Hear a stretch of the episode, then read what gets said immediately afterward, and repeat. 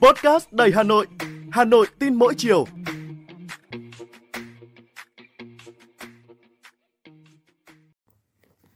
Xin chào bạn, tôi là Thúy Hằng, người đồng hành với bạn trong số podcast Hà Nội tin mỗi chiều ngày hôm nay.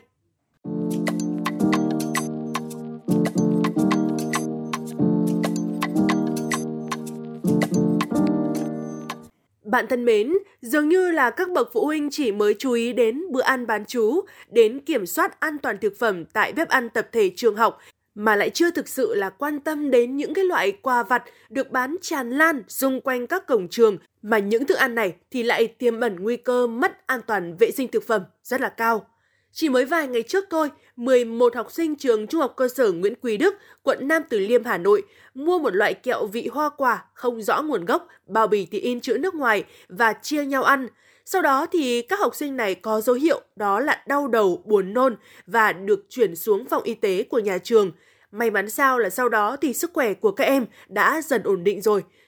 Giám đốc Sở Giáo dục và Đào tạo Hà Nội Trần Thế Cương cho biết là ngay sau khi mà nắm được thông tin thì Sở đã lập tức chỉ đạo phòng giáo dục đào tạo của 30 quận huyện thị xã trên toàn thành phố cùng các đơn vị trường học trực thuộc yêu cầu các nhà trường đó là tăng cường quản lý thực phẩm trong nhà trường, thông tin tuyên truyền tới tất cả các bậc phụ huynh và học sinh không mua đồ không rõ nguồn gốc xuất xứ, ảnh hưởng đến sức khỏe. Và ngay trong tối ngày 30 tháng 11 thì nhiều trường ở thành phố Hà Nội cũng đã phát đi thông báo, gửi tin nhắn đến toàn thể cha mẹ học sinh cảnh báo về sự nguy hiểm của loại kẹo này. Thời gian qua thì cả nước xảy ra hàng loạt vụ học sinh bị ngộ độc sau khi mà ăn các loại kẹo lạ được bày bán ở cổng trường.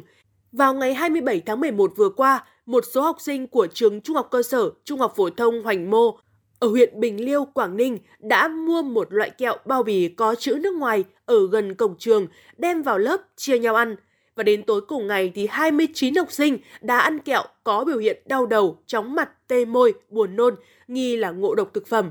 Ngay khi mà sự việc này xảy ra thì nhà trường đã thông tin tới phụ huynh để biết thông tin về loại kẹo này. Và cũng tại Quảng Ninh thôi, ngày 25 tháng 11, tại trường Trung học cơ sở thị trấn Cái Rồng, huyện Vân Đồn, xảy ra vụ nghi ngờ ngộ độc thực phẩm. 126 em học sinh đã mua và ăn loại kẹo vỏ màu xanh nước biển có chữ nước ngoài tại một cửa hàng ngoài cổng trường.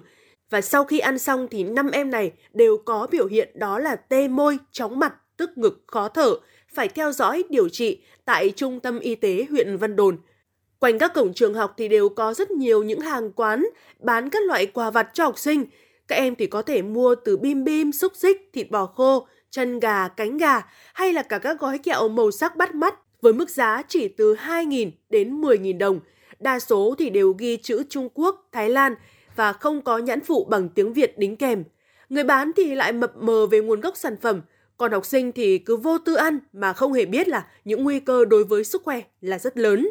Mặc dù các ngành chức năng và nhà trường đã liên tục cảnh báo về việc là đảm bảo an toàn thực phẩm, nhiều trường học còn cấm học sinh ăn quả vặt và coi đây là một trong những tiêu chí xét thành tích thi đua của từng lớp. Thế nhưng mà việc dẹp bỏ những hàng quán ăn vặt trước cổng trường vẫn là một vấn đề nan giải. Để có thể hạn chế học sinh mua quả vặt thì hầu hết các trường học đều chọn cách đó là đóng cổng trường giờ ra chơi. Thế nhưng mà sau giờ học, trong lúc chờ bố mẹ đến đón, thì các em lại ra hàng rào xung quanh cổng trường để mua. Vì sức khỏe con trẻ, các ngành chức năng cần hành động cương quyết hơn, thường xuyên kiểm tra, xử lý đối với các cá nhân buôn bán hàng rong, vi phạm về vệ sinh an toàn thực phẩm và cố tình lấn chiếm vỉa hè lòng đường làm nơi bán hàng. Ngoài ra thì có thể cấm vĩnh viễn những đối tượng bán hàng kém chất lượng, hàng không có nguồn gốc xuất xứ, hết hạn sử dụng, tác động tiêu cực đến sức khỏe của học sinh. Các nhà trường cần đẩy mạnh tuyên truyền giáo dục cho học sinh kiến thức về vệ sinh an toàn thực phẩm, đưa vào nội quy quy định cấm học sinh mua đồ ăn trước cổng trường, đồng thời có những biện pháp kiểm soát, nhắc nhở, phối hợp với phụ huynh để xử lý học sinh vi phạm và với phụ huynh để bảo vệ con em mình không nên nuông chiều con, không mua quà cho con ở cổng trường.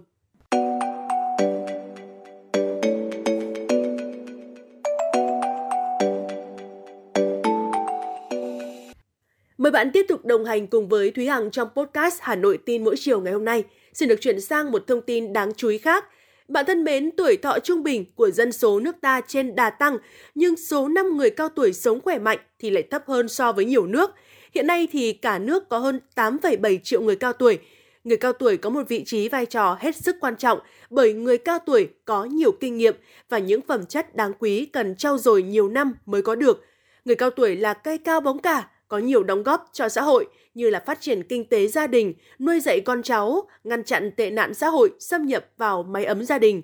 Nghị quyết 42 của Hội nghị Trung ương Đảng lần thứ 8 về tiếp tục đổi mới, nâng cao chất lượng chính sách xã hội, đáp ứng yêu cầu sự nghiệp xây dựng bảo vệ Tổ quốc trong giai đoạn mới, vừa được Tổng Bí thư Nguyễn Phú Trọng ký ban hành. Nghị quyết đề ra mục tiêu đến năm 2030, tuổi thọ bình quân của người Việt Nam đạt 75 tuổi, trong đó thì thời gian sống khỏe mạnh đạt tối thiểu 68 năm. 100% người cao tuổi có thẻ bảo hiểm y tế, được quản lý sức khỏe, được khám, chữa bệnh, được chăm sóc tại gia đình, cộng đồng, cơ sở chăm sóc tập trung.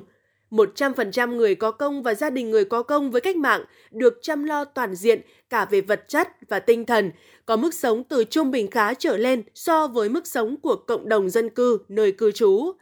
Theo như thống kê của Tổ chức Y tế Thế giới thì tuổi thọ của người Việt Nam trong những thập kỷ qua liên tục tăng. Nếu như mà năm 1960 thì tuổi đời của người Việt Nam trung bình chỉ đạt 40 năm, với thế giới là 48 năm, thì đến nay tuổi thọ của người Việt Nam đã tăng lên là 73,2, với tỷ lệ người trên 65 tuổi chiếm gần 7% dân số, vượt tuổi thọ trung bình của thế giới, với trung bình thế giới là 69 tuổi nước ta đã chính thức bước vào giai đoạn già hóa dân số từ năm 2011 với tỷ lệ người trên 60 tuổi chiếm 10% dân số. Dự báo là đến năm 2030, Việt Nam có gần 19 triệu người cao tuổi và năm 2050 là hơn 28 triệu người. Hiện nay thì công tác chăm sóc sức khỏe người cao tuổi còn gặp nhiều khó khăn do người cao tuổi chủ yếu sống ở nông thôn, là nông dân gắn với nghề nông nhưng tỷ lệ đất nông nghiệp ngày càng thu hẹp, thiên tai thì nhiều, dẫn tới đời sống vật chất còn nhiều khó khăn. Và theo số liệu điều tra quốc gia về người cao tuổi, thì trên 70% người cao tuổi phải tự lao động kiếm sống cùng với sự hỗ trợ của con cháu và gia đình. Chỉ có hơn 25,5% người cao tuổi sống bằng lương hưu hoặc trợ cấp xã hội. Người cao tuổi ở nước ta thì thường mắc nhiều bệnh cùng một lúc như là tim mạch, đái tháo đường, tăng huyết áp, khiến cho chi phí chăm sóc sức khỏe ngày càng tăng cao. Và chính vì vậy, mặc dù tuổi thọ trung bình của người Việt Nam khá cao so với thế giới, song tuổi khỏe mạnh lại thấp, chỉ là 64 tuổi. Và để đạt được mục tiêu mà Nghị quyết 42 đã đề ra, cùng với các chính sách của Đảng và Nhà nước, thì cần phải vận động, khơi dậy phong trào mọi người dân thường xuyên luyện tập thể dục thể thao, có lối sống lành mạnh, chế độ dinh dưỡng hợp lý để nâng cao sức khỏe tầm vóc và thể lực, phát triển mạnh hệ thống chuyên ngành lão khoa trong các cơ sở y tế, khuyến khích phát triển các cơ sở chăm sóc người cao tuổi hay các cơ sở cung cấp các loại hình dịch vụ đáp ứng nhu cầu sinh hoạt, văn hóa, giải trí của người cao tuổi.